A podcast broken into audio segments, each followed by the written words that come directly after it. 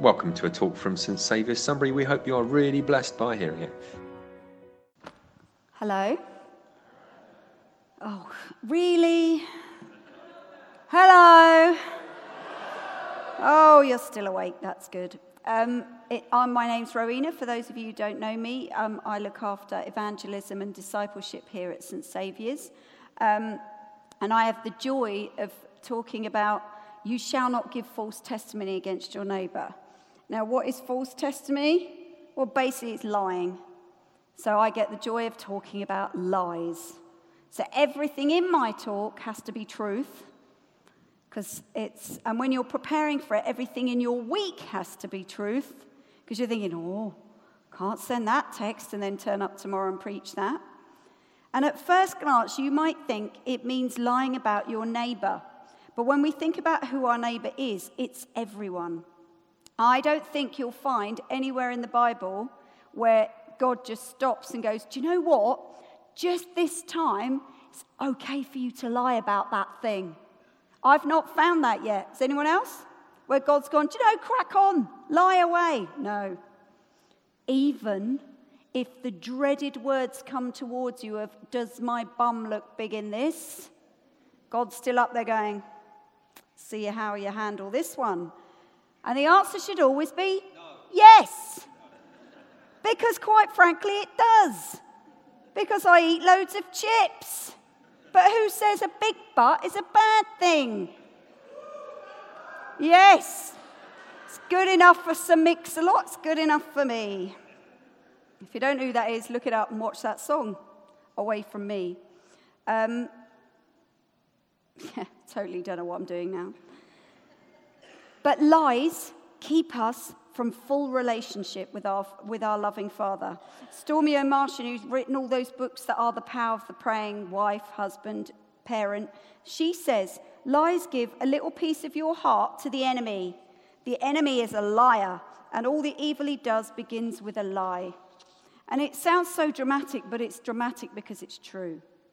Proverbs 21 6 says, A fortune made by a lying tongue is a fleeting vapor and a deadly snare. So, wow, you may think you're getting something by lying, but it's fleeting, and all you're really doing is bringing death into your life. In Proverbs 19:5 it says a false witness will not go unpunished and whoever pours out lies will not, not go free. So again you might think oh wow we've got away with that or that you're doing it for the greater good. But I think we forget that God can see us and He can hear us. I'm on a um, Facebook group for vicars, wives, and husbands. There's about 499 people in there. It is the freakiest place I dwell.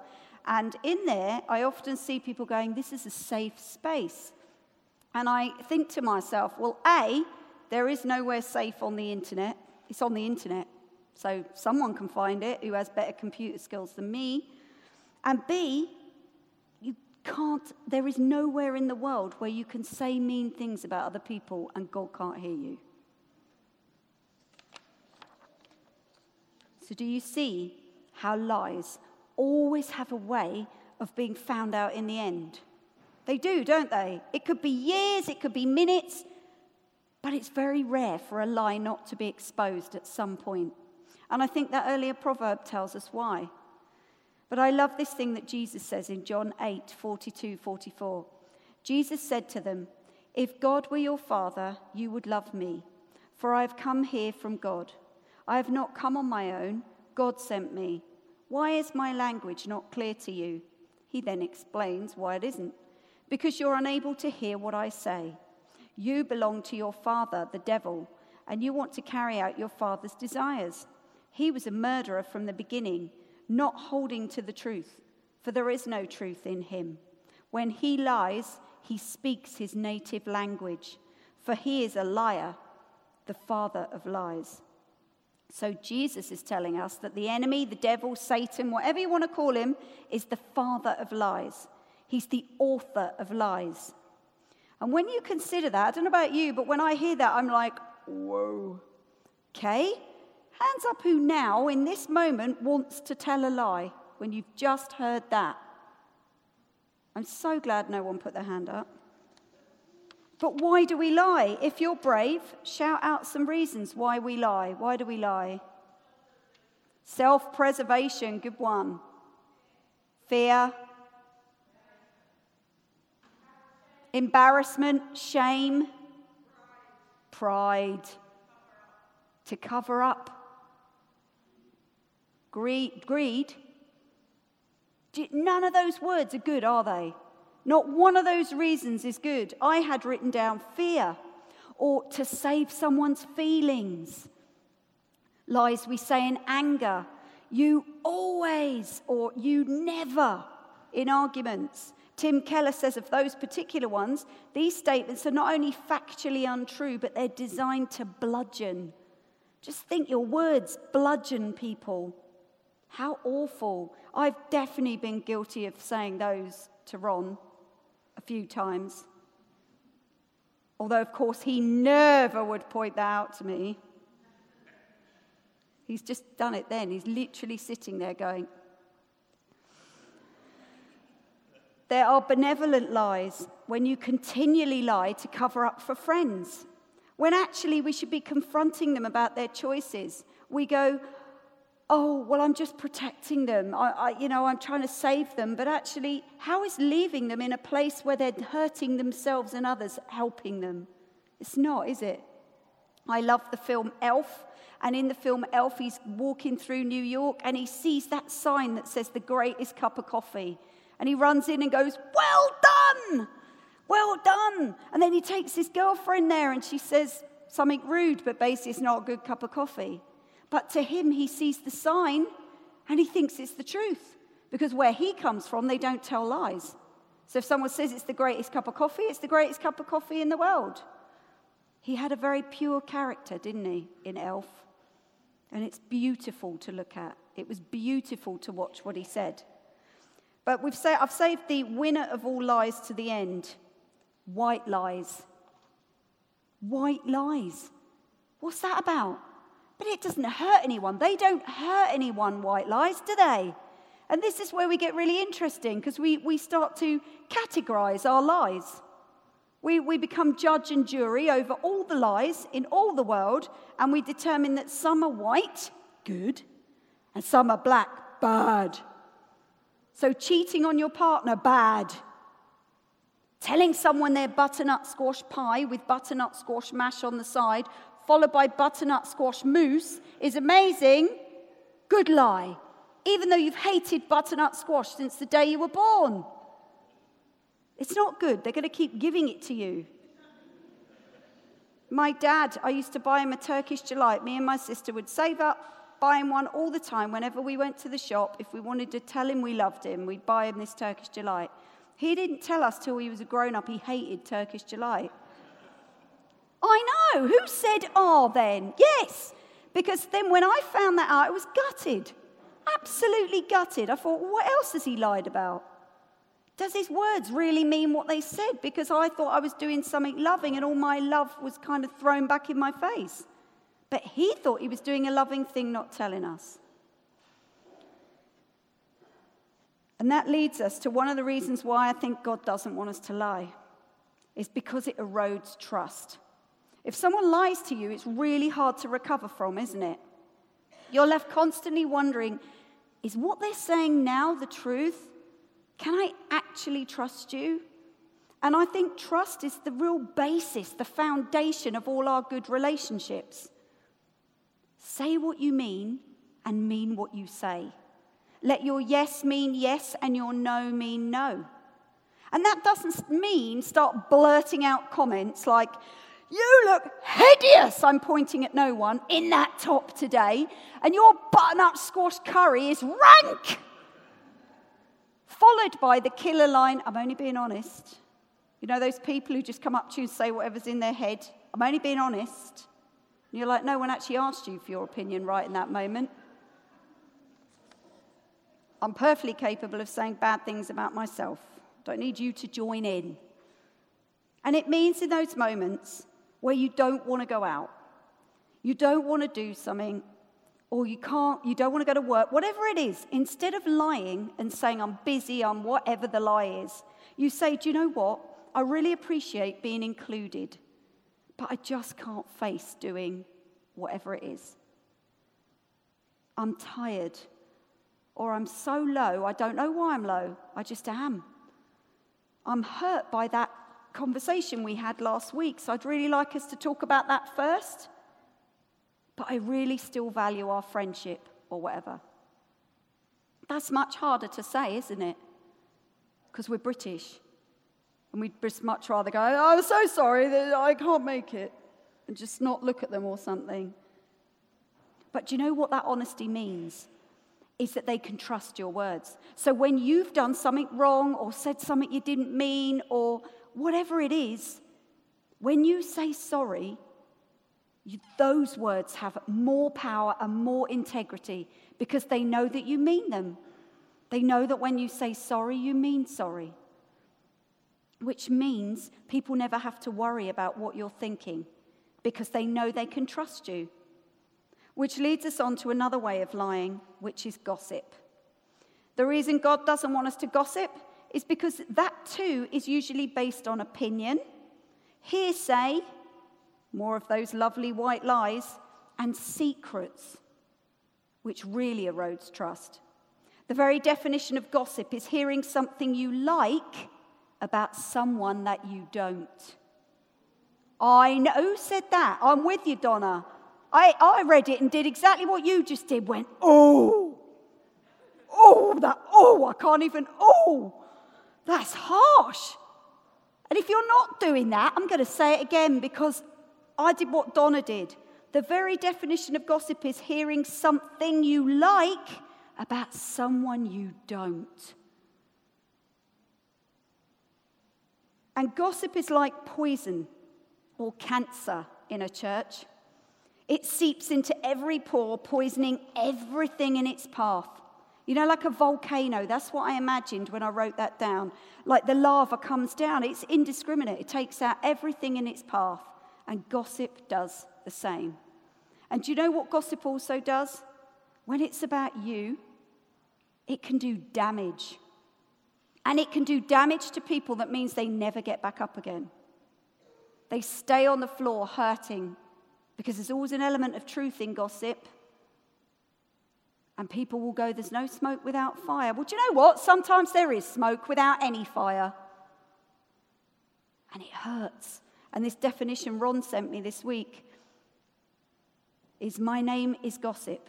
I have no respect for justice. I maim without killing, I break hearts and ruin lives. I am cunning and malicious and gather strength with age. The more I'm quoted, the more I'm believed. I flourish at every level of society. My victims are helpless. They cannot protect themselves against me because I have no face. To track me down is impossible. The harder you try, the more elusive I become. I am nobody's friend. Once I tarnish a reputation, it's never the same. I topple governments, I wreck marriages, I ruin careers, I cause sleepless nights and heartaches, I spawn suspicion and generate grief. I make innocent people cry on their pillows, even my name hisses. Gossip. I don't know about you, but that is not great. And that is not what we want in our church, and it is not what we want in our community as we go out from this church. Making the choice not to lie is really empowering. It means you have to start thinking about your words before you speak. So I'm going to challenge you all. I would love it if you'll join me because this is a challenge I did when I uh, read The Way of Wisdom, and I've pretty much been doing it every single day of my life since. I want you to commit to watching yourself for a day. You know, like that out of body experience, watching what you're saying. How often do you shade twist, hide, or obscure the truth. Be honest with yourself at the end of the day, at the end of the week. If you're brave, do it for a week and see how you get on. I think, like me, it will surprise you because I hate lies, literally can't stand them. I've told our children since the day they were little, I don't care what you do, there is nothing that means we will not love you. But don't lie. The truth, whatever it is, is always better than a lie. It's probably why Jesus says the truth will set you free. And I was surprised though when I looked at myself for it. Well, it was two weeks in my case because that's how long it lasted. I was literally flicking forward, going, When does this end? And I thought, Oh my goodness. It was generally in my texting. I'd send a text saying, Look forward to seeing you later. No, I wasn't. I wasn't looking forward to seeing them at all because they'd just been really mean to me. So you don't have to say, I'm dreading seeing you, you because you're a complete whatever, but you just don't say that. Or, I'm just running late. Well, I'm running late because I left late, because I was faffing about at home. I couldn't tell you what I did. I just know I'm late and I'm sorry. Much better text. Your check is in the post. Well, it isn't because I don't even know where my checkbook is. Your check is in a drawer, and once I've worked out how to work the app on my phone properly because I'm old, I'll transfer the money into your account. Do you see what I mean? Lies. So, the final thing I would love to leave with you is that there are many reasons to choose not to lie. And it's a choice we all have to make. Choosing to lie is obedience to God, which means the flip side of that means if we're lying, we're choosing to be disobedient. God made the Ten Commandments because they're what's best for us. They're what's good for us. The Ten Commandments are God's loving words to us. You see, the world tells us that the commandments are a list of outdated rules. Outdated rules, don't bother about following them. Let's make up our own rules because the world has moved on. Note to self if you're reading Read Scripture with us, has the world moved on at all? No, it hasn't, has it? We're exactly the same as we were then, and we've had Jesus. So there's a reason he wrote those down, or not Jesus, obviously. I'm aware it wasn't Jesus that wrote those Ten Commandments before anyone high theologian starts to send me a text saying, Looking forward to seeing you. You're wrong. The world tells us that they're outdated, but it's the opposite of the truth. And what does the truth do? sets us free. They are guidelines for our soul. Guidelines for our soul. And if you're doing the read scripture, um, I'm not going to make you put your hands up and embarrass all the people who aren't. Um, we read Hosea this week. Hosea, is that how you say it? Um, and I thought it was beautiful. It was a beautiful description of why the Ten Commandments are there. In Hosea 4, it says, The Lord has brought charges against you, saying, There is no faithfulness, no kindness, no knowledge of God in your land. You make vows and you break them. You kill and steal and commit adultery. There is violence everywhere, one murder after another. And then it says in the last killer line, That is why your land is in mourning, and everyone is wasting away. We're wasting away because we don't value God's word, because we don't follow the things He's asking us to do because they're good for us. It's not because He's up there thinking, let's think of some more rules they can't do. And that last bit really struck me, really struck me because it is so, so true. That by not following God's commandments, it's the reason why the UK's in such a mess. It's why our, all humans are wasting away I don't know whether you've noticed, but in the Old Testament readings, there's a lot of talk about cutting yourself. And it says it's of the enemy. And we keep throwing worldly solutions at it to people who are really, really broken-hearted. And that feels like the only way to make them feel better. And God's up there going, It's been there since time began. My answer is pray for them. And in Jesus' name, they will be healed. But we don't, we throw worldly solutions at it. We don't need worldly solutions. All the solutions we need are here in the Bible. The Ten Commandments are guidelines for our soul, and they bring us life, not death. They're what brings peace to our body and our soul. But the world says they're legalistic views. It's just a legalistic set of rules.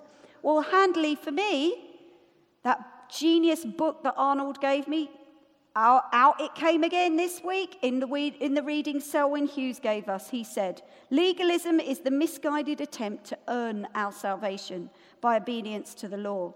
Being Christians does not exempt us from keeping God's laws. Rather, the presence of the Holy Spirit in our hearts enables us to abide by them through divine power. Believers are not working to be saved, but working because they are saved. There's a world of difference between those two things. He's saying we don't follow the guidelines to be saved, we follow them because we are saved. Secondly, God knows we're going to find it hard. He knows it's hard to follow his commandments and to follow the things that he wants us to do that are good for our soul. So he left us his advocate, the Holy Spirit, to lead us. In Galatians 5 16 to 17, it says, So I say, let the Holy Spirit guide your lives. Then you won't be doing what your sinful nature craves. The sinful nature wants to do evil, which is just the opposite of what the Spirit wants. And the Spirit gives us desires that are the opposite of what the sinful nature wants. So it's like, oh, okay, Lord. So you know and understand that we're thinking these things. We're not hiding it from you by not saying it out loud. And one of those desires is telling lies instead of telling the truth.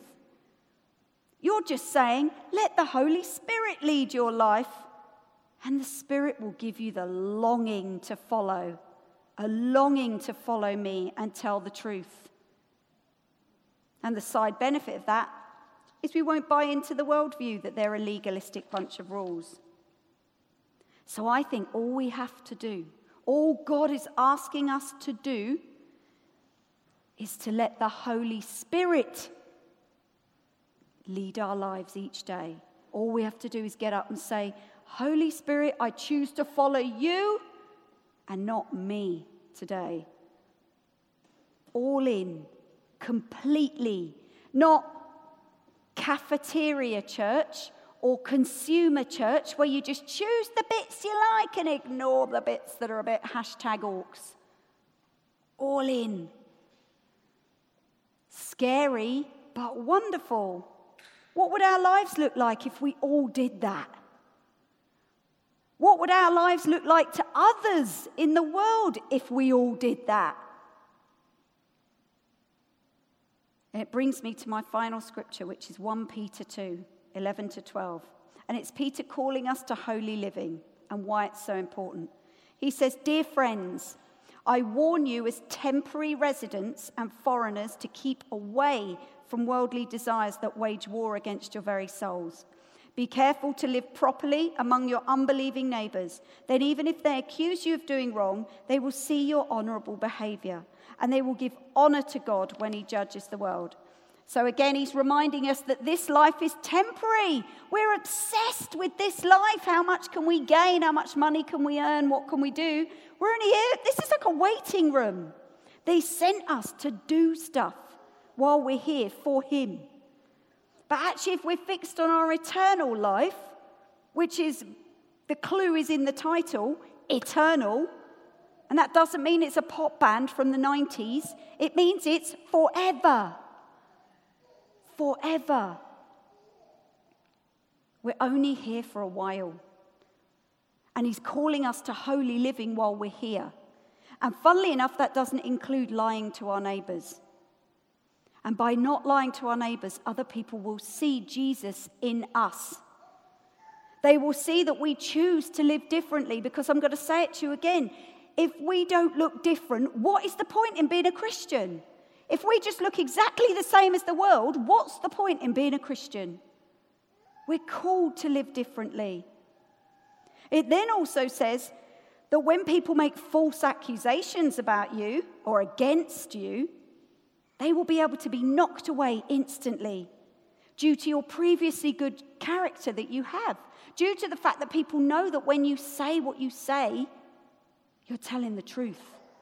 They know they can trust your word. Your yes means yes, your no means no. So, my question for you as we go into our, our last song is which will you choose today? Will you choose lies or truth? Will you choose life or death? Amen. For more information, please go to www.stsavioursunbury.org.uk.